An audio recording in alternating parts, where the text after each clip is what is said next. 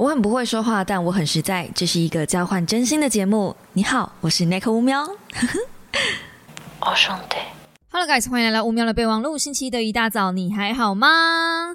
经历了一个连假，然后又两天的周末，我相信大家已经被这个连假搞到身心俱疲了。如果够聪明的你的话，我不知道；如果是我的话啦，四五我会请假，然后就干脆你知道的，一次给他放个够，对不对？那如果你是跟我一样聪明，假设这样子的选择的话，如果以前我还在。公司上班，我一定会这样。如果你是跟我一样这样子的话，我相信星期一的你现在一定生不如死，可能需要两杯 espresso 的 latte 或什么的才有办法把你弄起来，literally 弄起来。为什么这句话听起来那么像开黄腔？我没有那个意思。OK，好，大家早安。好的，今天呢是要来回答大家的问题，然后在我开始骂人之前，哦，对我今天会骂人呢。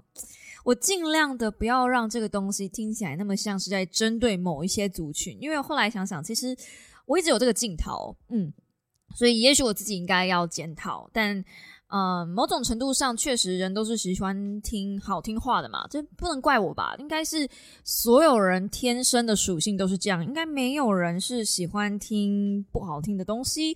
或当你自己坚信一个什么样的信念的时候，其实。很难被一个留言，或者是多则留言，或者是一个素昧蒙面的人，然后试着扭转想法吧。好，那么，嗯，在我开始骂人之前，所以 我现在想来分享一下那个《龙与地下城》这部趁这部电影还没下档的时候，想推荐大家去看。那《龙与地下城》呢，我原本觉得它就是一部爽片。因为你从剧情上面，或是从预告片上面看，它基本上就是一群盗贼嘛，然后可能有一些呃龙，好，其实就只有一只龙，然后一些的奇幻生物，它基本上的设定里面是有魔法这种东西的。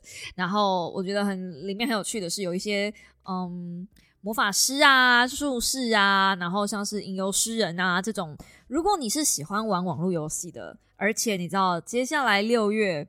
有一个游戏会上，惨了，这个讲了会不会觉得自己 很像很像很宅啊？还是已经来不及了？大家都觉得反正你就是个宅女了。好，嗯，暗黑破坏神四 要上了，就是这是一个世界级的运动。说真的，暗黑破坏神我真的没有玩过，我就玩过呃 P O E 嘛，那时候还是跟前男友是叫 P O E 吗？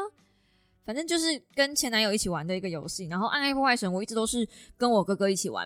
那我对《暗黑破坏神》的印象就是它里面的僵尸会呜呜发出这个声音，然后打人，而且非常非常的迟钝，就是像一个一个人只会用单手的拳头，然后很呆滞的打人。《暗黑破坏神》的僵尸是我唯一可以接受的僵尸，只要在阴尸路啊，或是任何地方出现的僵尸，或是那种死者复苏的那种场景，我都害怕到一个不行。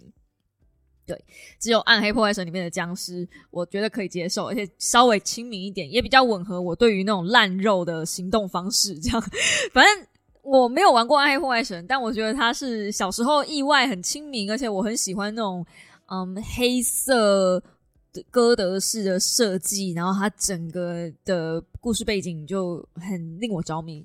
我是一个喜欢看人家玩，但我自己从来没有玩过《暗黑破坏神》系列的作品的人。OK，这不是重点，但反正呢，我觉得《龙与地下城》有一点那样的味道，但又不完全是呃全部都是那个感觉。而且我那时候在看《龙与地下城》这部电影之前，我以为会是呃 TRPG 那种游戏方式，对，结果也不是诶，我以为会有一些什么骰骰子啊，或者是我一讲 TRPG 是不是大家就困惑？可能会有一些小猫，嗯，TRPG 是什么？哈，RPG 就是角色扮演嘛。那 T R P G 其实曾经在呃往 YouTube 上有流行过一阵子，T 是 Talk 的意思，应该吧？我如果没有理解错的话，所以它就是呃啊，大家如果看那个怪奇物语啊，那四个小男生在第一集的时候，地下室里面不是会有一个一个书的本子吗？就是有一个人会当 Hoster 啊主持人，然后他会有一个本子，然后里面可能会有一些故事剧情。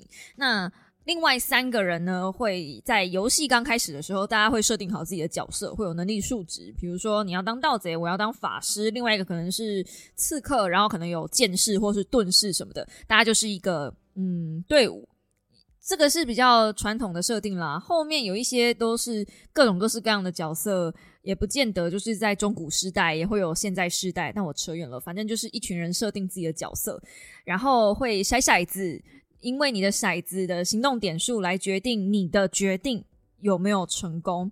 比如说，主持人会告诉你，嗯，你接下来往前走，然后你遇到了一堵墙，那你们打算怎么办？那可能呃，剑士可能会说，哦，那我是不是试试看用剑去砍他？那你你可以，或者是法师，呃，试着用陨石术去破坏这堵墙，那也可以。那主持人就会叫你掷骰子。那掷骰子的过程，如果高于你自己原本设定的点数，比如说要嗯，我不知道六才会成功。那如果你掷出六啊，就成功了，这组墙就会被你打破。可是如果你失败低于六，那这个墙就没有打破，你们就得想办法绕过这个墙，或是怎么样。反正你们当下的决定就是一个决定。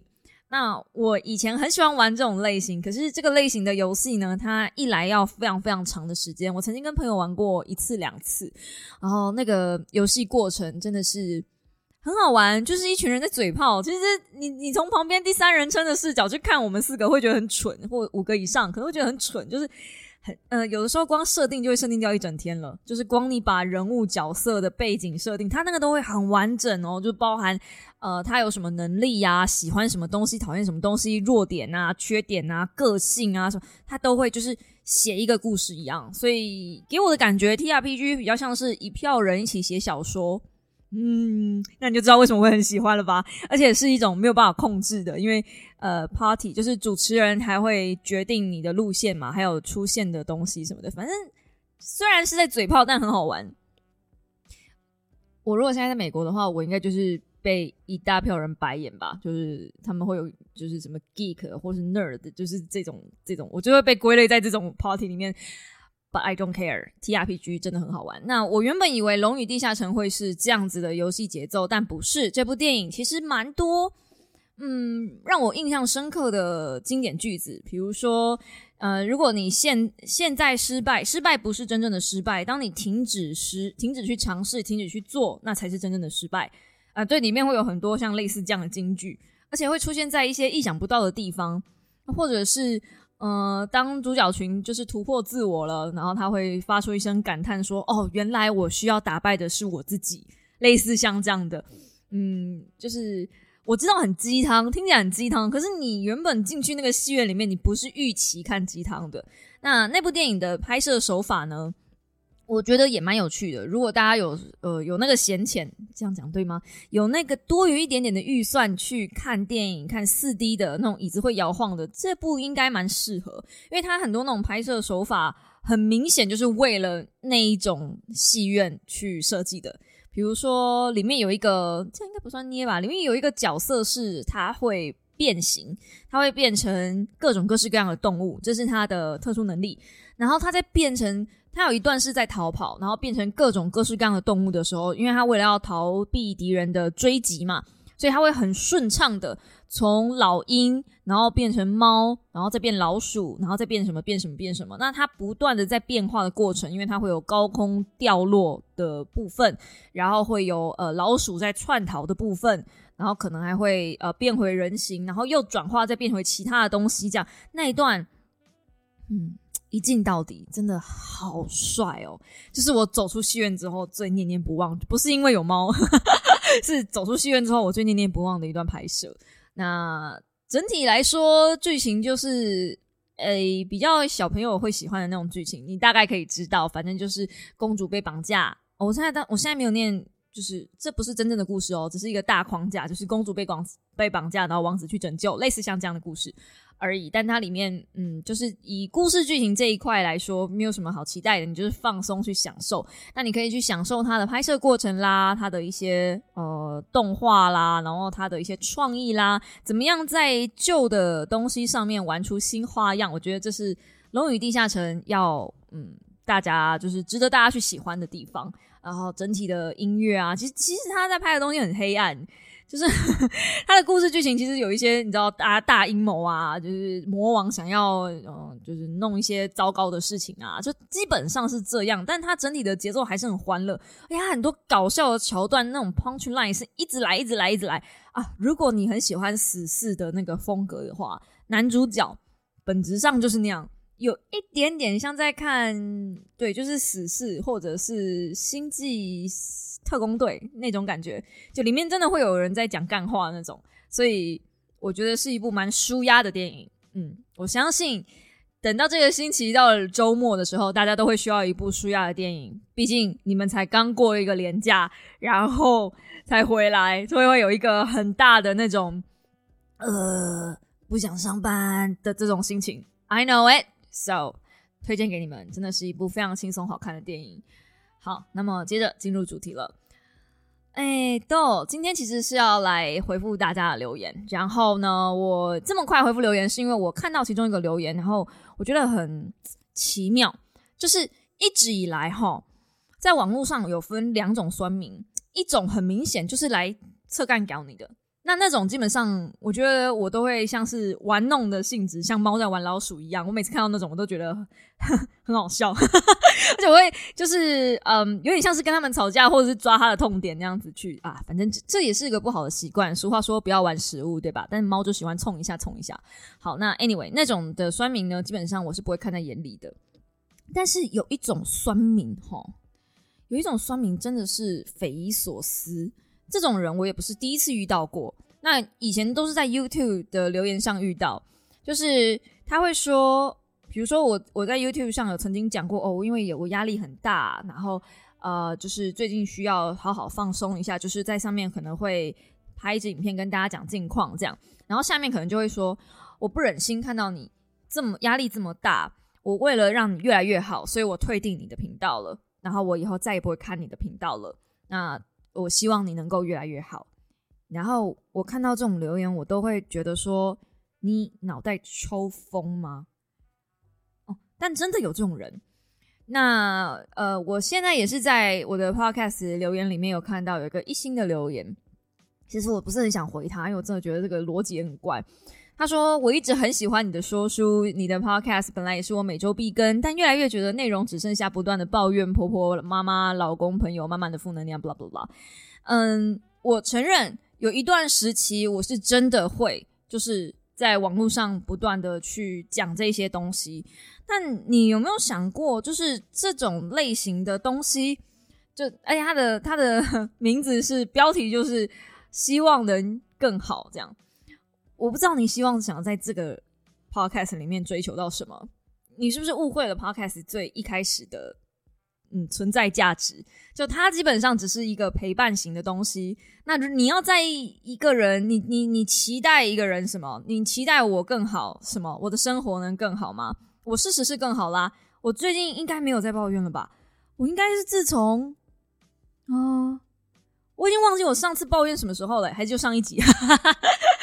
没有吧？就是我我我的，我觉得我现在的状态比以前好很多哎，而且一路走来好很多哎。还是你是没有听最新的 podcast？那如果你没有听最新的 podcast，我我不知道该怎么怎么怎么说你了。而且我真心觉得就是。嗯，很多人不喜欢 KOL 在网络上抱怨自己的生活，因为他们觉得这是一种负能量。可是你有看多少人能够，多少 KOL 敢在网络上展现自己的生活？很多 KOL 都是离婚的那一刻才跟大家讲：“哦，我要离婚了什么的。”我觉得就是在那之前，所有人看到他们的婚姻状况都是幸福美满、快乐的一面。我从去年年底到今年年，就是四月份三三月三月底的时候。我都一直在不断的被各个网红 KOL 惊吓，就哈，他也离婚了，哈，他也离婚了，哈，他也离婚了。可是这些人在真正进入离婚这个状态之前，我从来没有听过他们抱怨过他们的家里面的状况。甚至如果你有 follow 一个蛮有名的美妆部落客叫大老田，她前一阵子发了一支。她跟她老公离婚的消息，那她跟她老公其实已经在一起十几年了，而且感情真的很好。他们还会拍那种 vlog，就是记录她跟她老公的互动关系。那个是我觉得这世界上最不可能离婚的 couple 之一，但他们离婚了。为什么这些 KOL 不敢在网络上展现不好的那一面给你们看？因为社群媒体最重要的那一个目的是什么？不就是要造成大家焦虑吗？啊，不是，不就是要让大家羡慕吗？你要羡慕我的生活，你要喜欢我的生活，你要想变成我的样子，所以我才能够卖商品给你，我才能够卖课给你，我才能够告诉你你要怎么样变得跟我一样。但我从来没有要求大家做这件事情，我没有要你们变得跟我一样。我希望的是你们每一个人都有每个人自思考方向、价值，whatever。因为每个人不可能也不应该变成一样的。那我在这里，我的这支 podcast，我郑重声明，这个节目是什么呢？就是一个我不想剪辑 say say 亮的地方。我今天想念什么，想分享什么，我坐下来，麦打开，没写稿，就是一个很自然而然的行为。我今天把大家当朋友，因为这个地方我妈不会听。我老公不会听，没有任何人会听，没有人会，没有任何人会花了一两个小时。我身边没有任何的，这这句话讲起来超难过。我身边没有任何的亲朋好友会花一个小时以上的时间去听我一个礼拜的 C C 聊，就只有你们。所以你们每一个听众对于我来说不是听众这么简单而已，我是真的在网络上跟大家交心。那所以对于我来说。呃，我可能在分享一些干货给大家，但我也可能是在跟我的朋友聊天，我有可能是在求救，这种抱怨也好，抒发也好，呃，甚至有小猫就是听比较久的两年以上的听众，他说他有一路看的我从完全没有任何生活的目标，到慢慢把自己扶正，到现在越过越好，我是越来越好，所以你凭什么给我一星？然后告诉我说，希望能更好，就是我的生活凭什么让你来评价？我的生活绝对不止一星，就是这种这种宛如退订般的取消文化，我真的是受够了。就是嗯，enough，就凭什么你来告诉我希望更好？就我如果更差也不干你的事啊！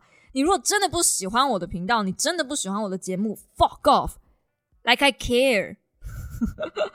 这就是，这是我跟其他的自媒体或者是最大的不一样吧。就是我如果是其他的自媒体，他们会选择，你知道，任何像是阿迪啊，或是那些比较大牌的人呐，他们他们很怕他们的言言论被放大，然后他们也比较不会去跟酸民吵架。为什么？因为他们会认为黑粉也是粉，所以他们会维持他们在公众的形象。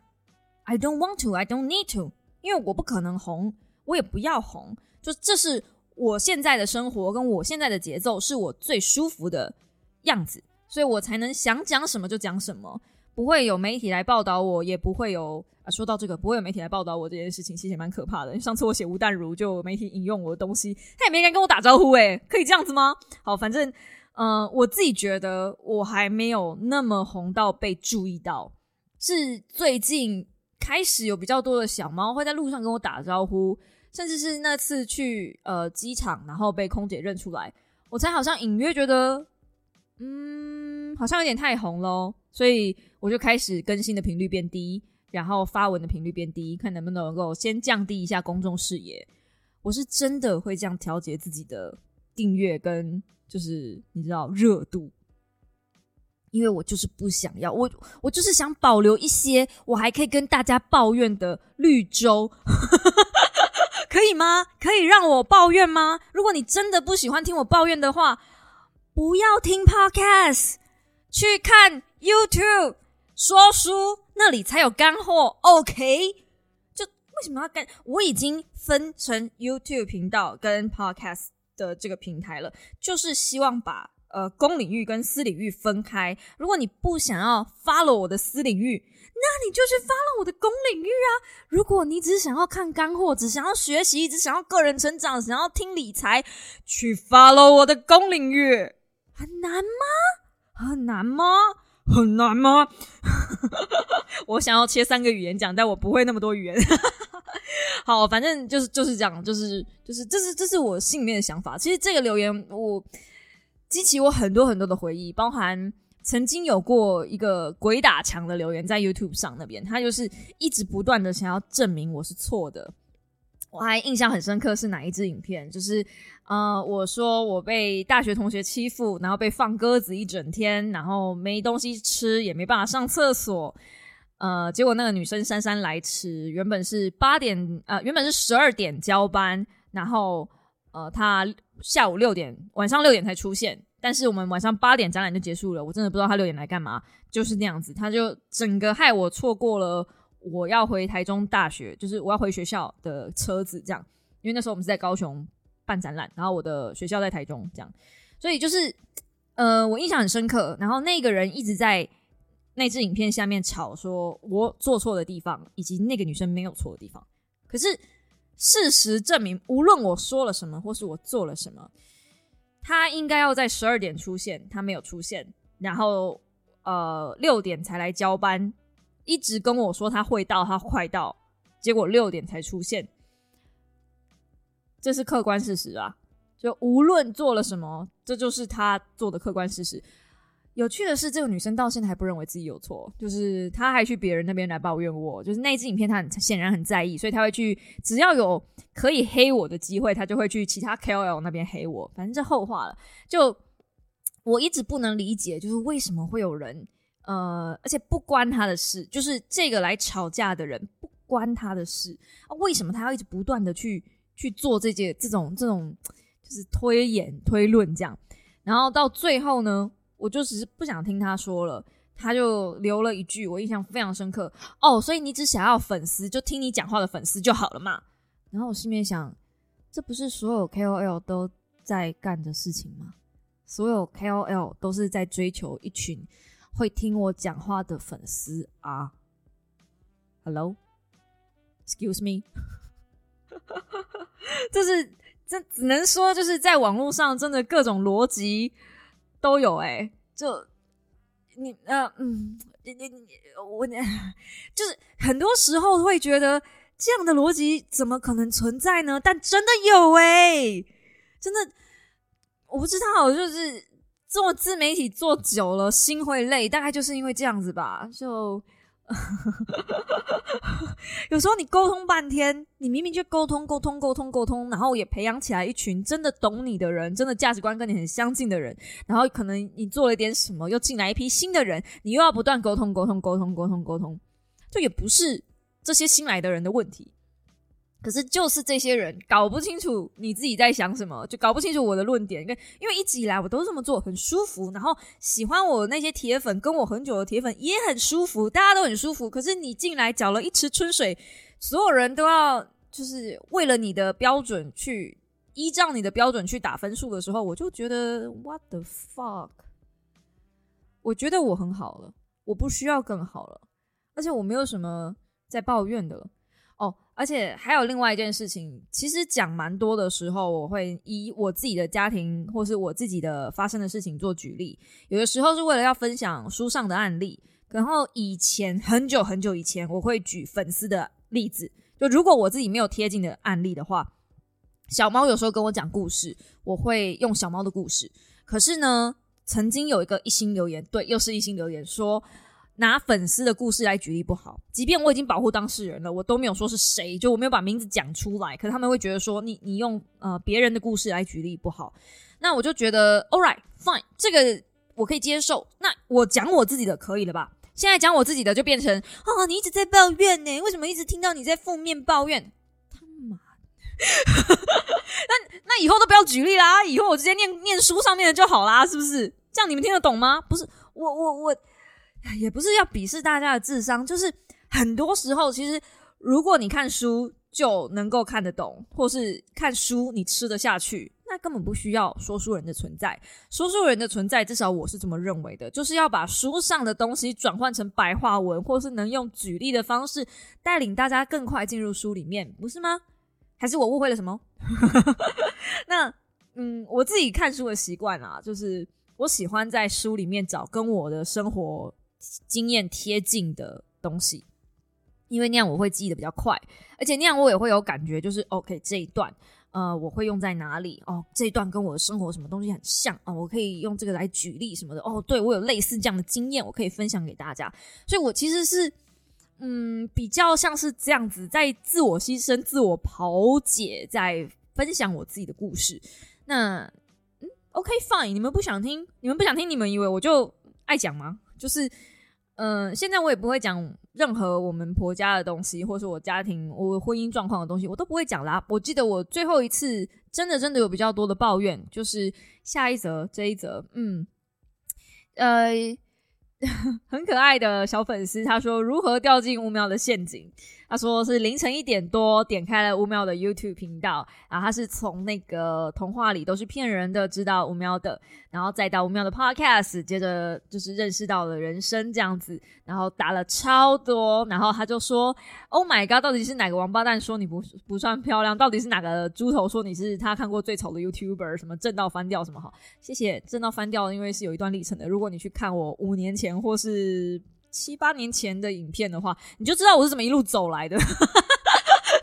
那个真的是从化妆啊，然后医美啊，很长跑医美，真的，呃，本来从不会进医美的人，然后去慢慢打一些肉毒啊，打一些玻尿酸啊等等的，去去把自己变漂亮，真的是花了很多的功夫，还有钱。对，花功夫是医生花的哈，我我是钱的部分这样。然后，嗯，就是谢谢你这样。然后他还有说。呃，之前有一集吴喵说多多他久久就会看一次留言，然后回复我，确保我的留言一定会被看到，所以来这边留言。嗯，你的留言有被看到，对，就是我都会看大家留言嘛。那反正呢，就是就是这样子，就是呃，我怎么讲到这个？就是嗯，如果你要看我最近一次情绪比较低落的状况的话，那就是呃，我去童话里都是骗人的的那一集，真的是。那个时候我真的超级对不起，如果有人愿意帮我转达的话，因为我不晓得，嗯，他们两个人还愿不愿意跟我聊天。这样就是那个时候那个状态，我们一路聊，从约七点还是八点，然后一路聊到十一点。本质上我所有的状态都是在水底下，就是我完全不知道我是怎么走出那个录音室的。那时候那是我人生中最糟的一段时光，真的是 literally。他奶奶的糟糕的状态，因为那时候很认真在考虑要从这段婚姻脱离开来的时候，对，反正就是非常非常非常非常非常糟糕。如果那个非常可以持续三分钟的话，我会一直非常下去。就是那是真的真的很糟的状态。然后也是第一次看到 Eddie 他们嘛，所以呃也有点紧张，确实对。再加上呃我好才跟才在外面跟 Eddie 聊天。那个那个当下那个 moment 是这样子，就是他们有一个准备室，然后 AD 会跟来宾就稍微聊一下天，暖一下气氛。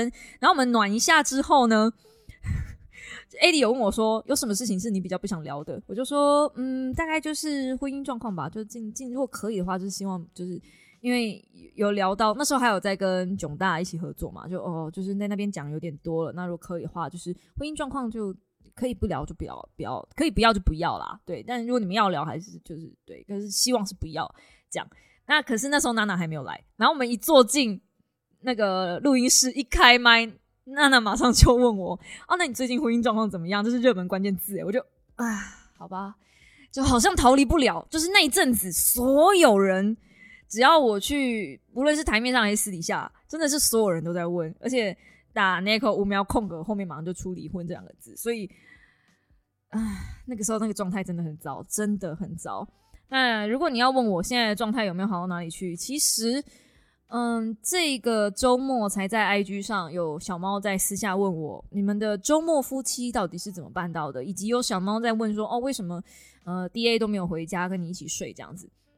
其实现在有点像是，就就是现在的状态跟过去的状态是没有变的。变的都是我的心境。就以往，如果在以前的状态，我面对这样子的婚姻节奏，我会觉得这不是真正的婚姻。可是我现在会觉得，我没有结婚没有关系。就是我把这样子的婚姻的节奏，我不会叫它叫婚姻，因为婚姻通常是两个人应该要共同携手，嗯，往前迈向某一个地方。其实。嗯，老公就一直在问我，那你想要去哪里嘛？对啊，想要去哪里嘛？那现在就是买房，他不想生小孩，不可能。然后，对啊，我们好像哪里都去不了，因为很多东西都是卡在我们上面，还有长辈，那不可能哪里就是不可能往前进。只要我们还卡着那个关，那个生活的关卡，就是对，那我们就不会再有下一步。那我们要怎么样在现在这个状态让它 working，让它变好？我觉得唯一能改变的就是我们自己的心态。其实前两天也才跟，就是前两天嘛，前一阵子，前一阵子三月底的时候吧，那时候九妹的呃买房课程才刚开始，然后那时候我很想买那堂课，我就跟老公商量了一下，那我们就深刻考虑到未来。我现在跟 DA。讲一些话题是会吵架的，未来是其中一个部分。就是每次讲到这个东西，我我都是哭哭啼啼的收场。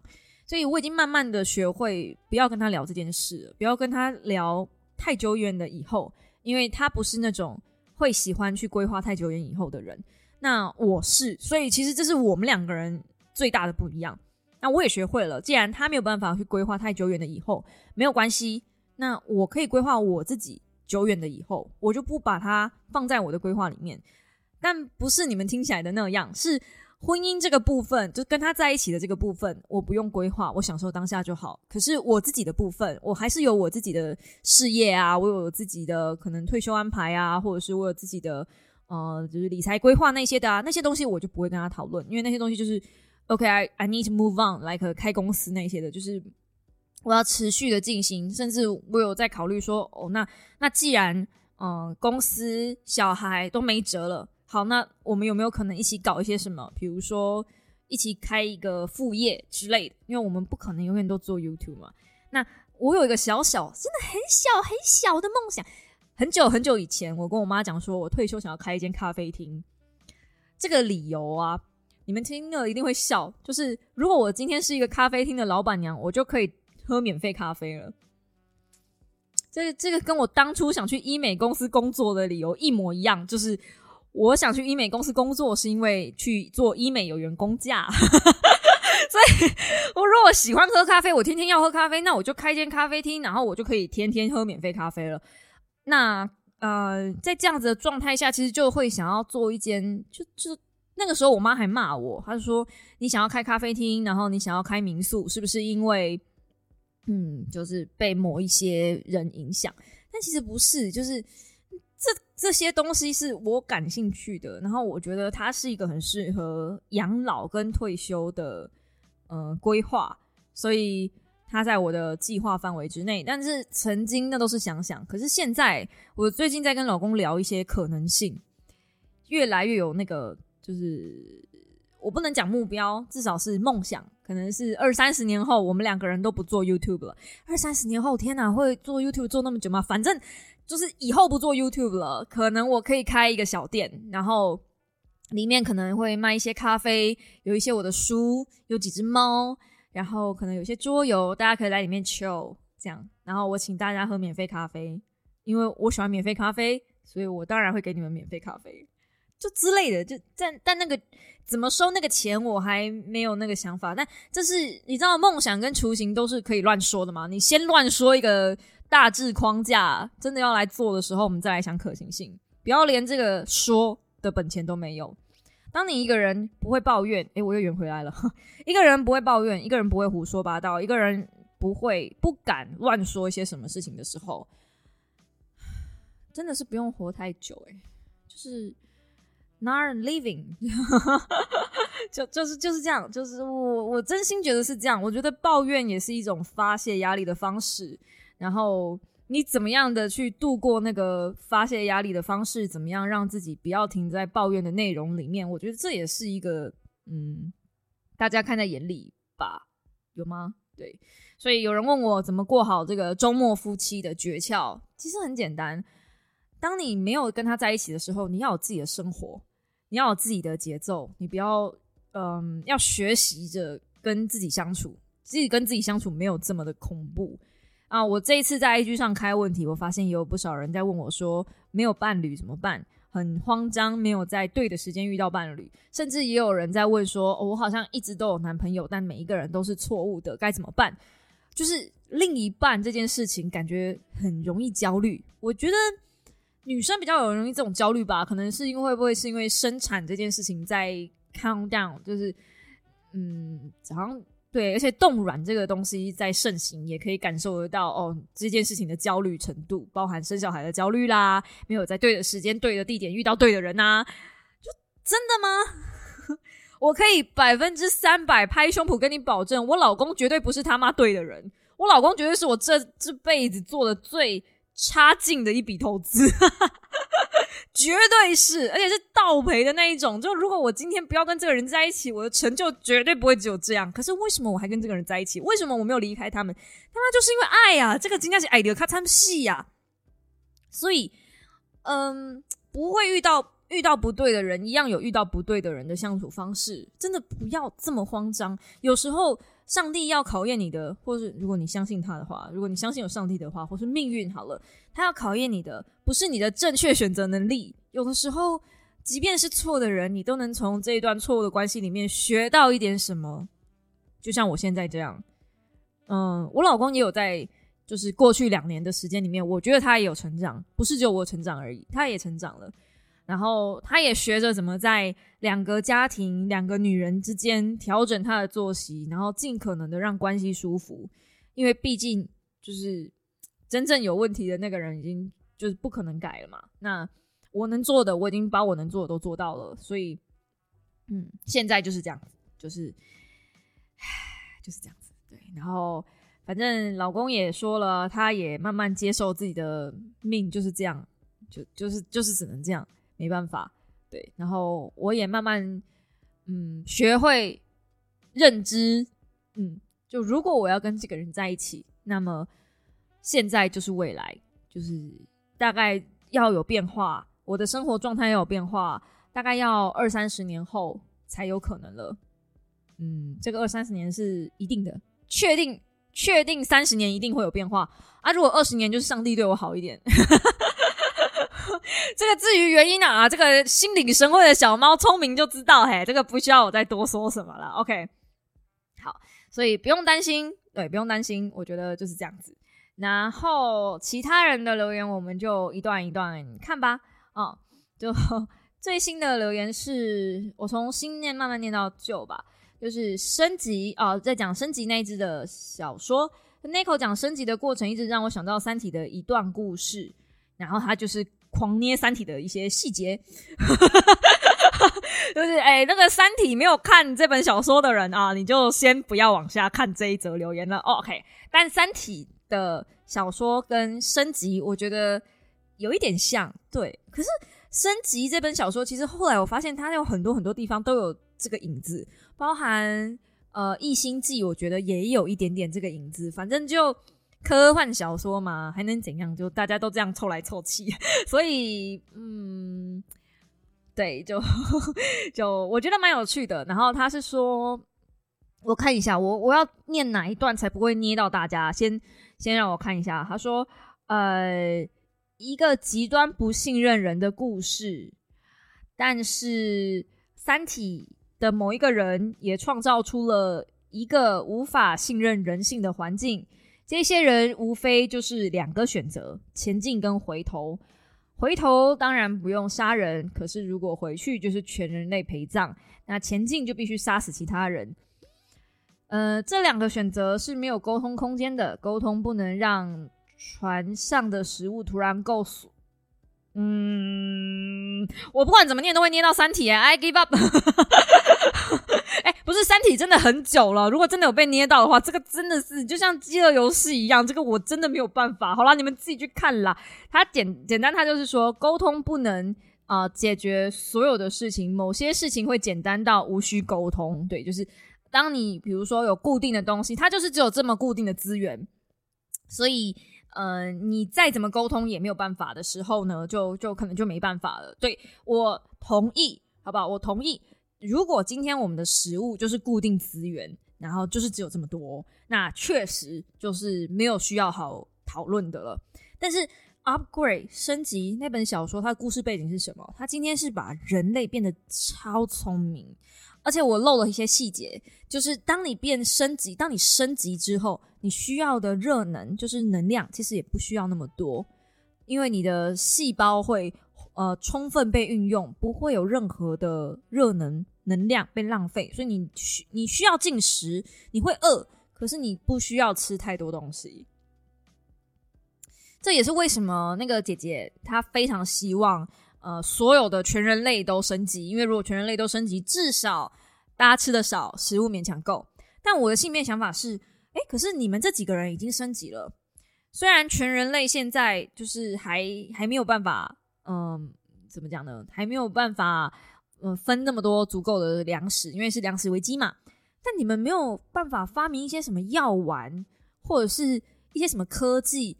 你们这些人都会基因改造了，不能机改一些食物出来吗？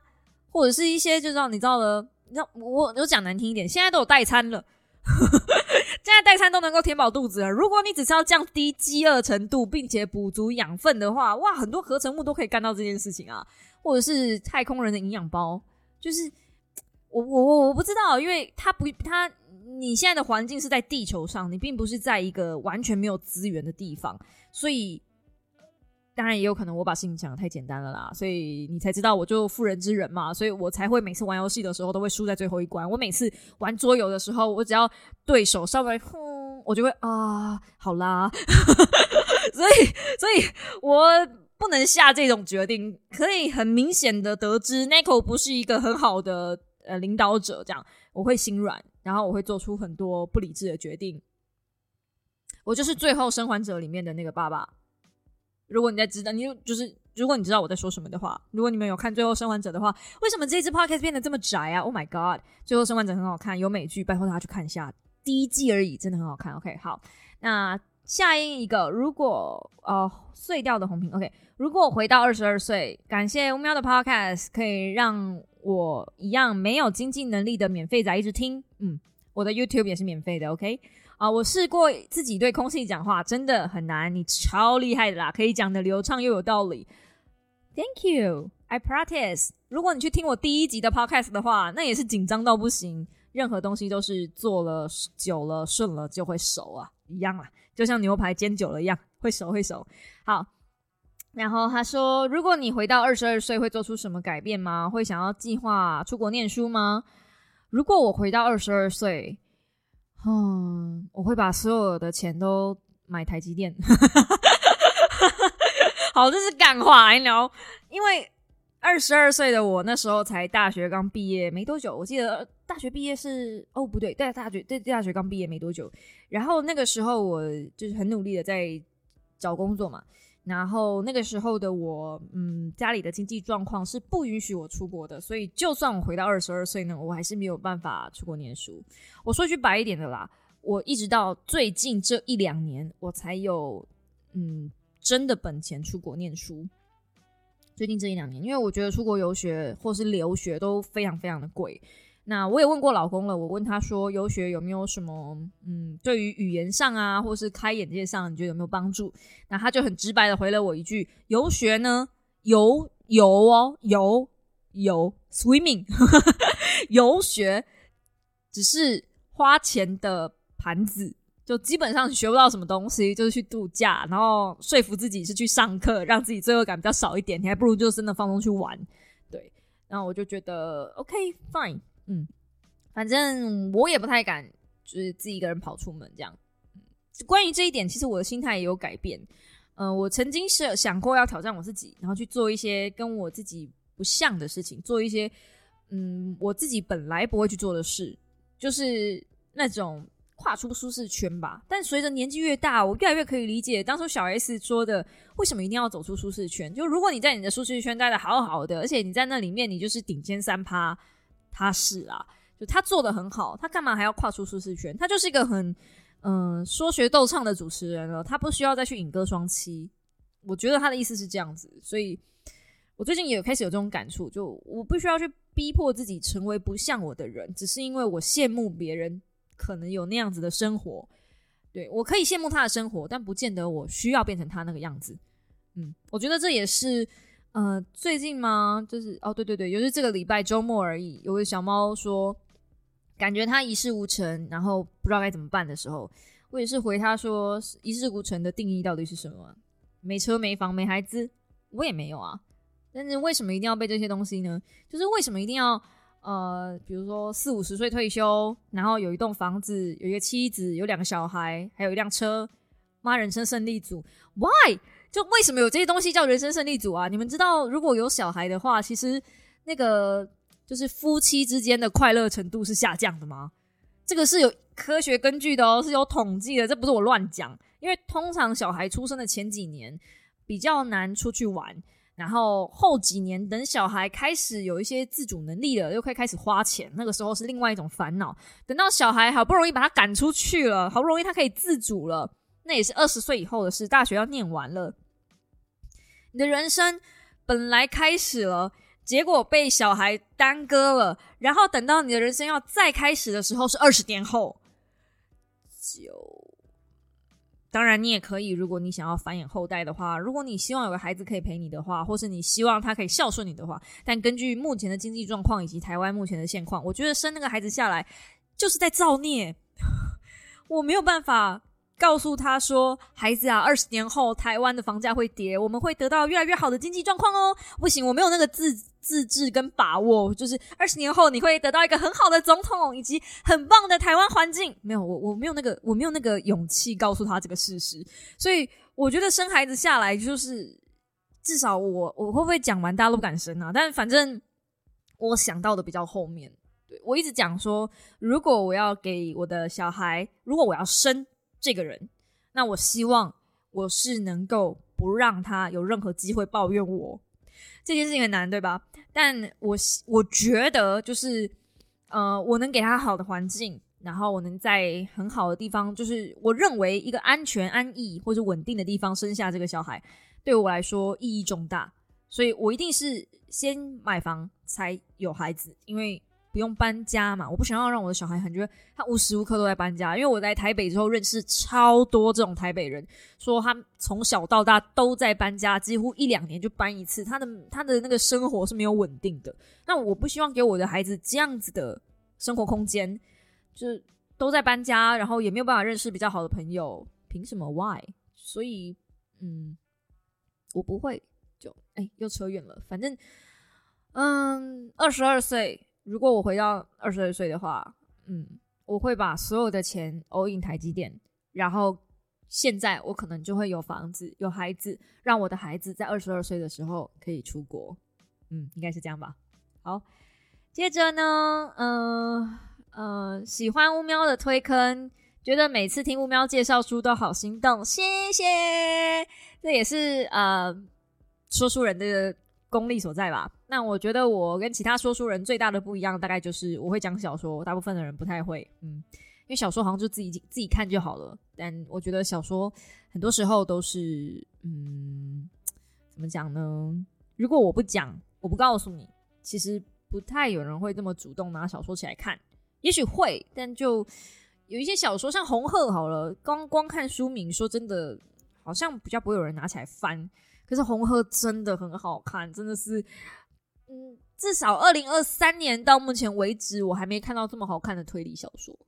推理小说哦，嗯，所以，哎呀，红鹤我也做过说书了，还有 podcast 推荐大家去看一下。嗯，好，然后接着是呃，看不下去《黑暗荣耀》。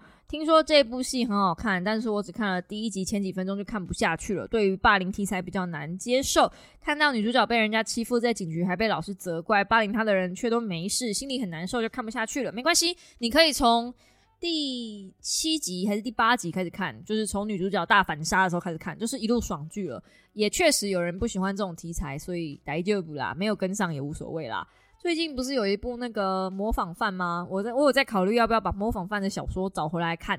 然后，呃，就是因为模仿犯的小说是我高中还是大学大一那个时候看的书了，诶，我真的已经忘记里面在演什么了。我只记得模仿犯那时候我看完之后，我晚上做噩梦，然后不敢一个人走回家。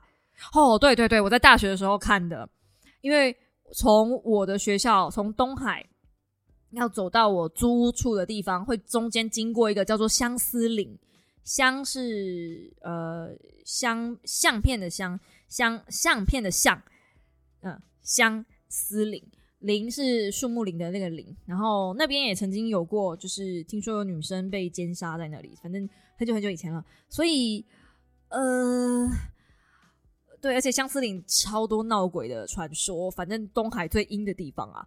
那，嗯，我那时候我记得我看完模仿犯的时候，我都不敢，就是天黑走过相思岭，我会绕外面超大一圈走东海的外围的那个就是围墙。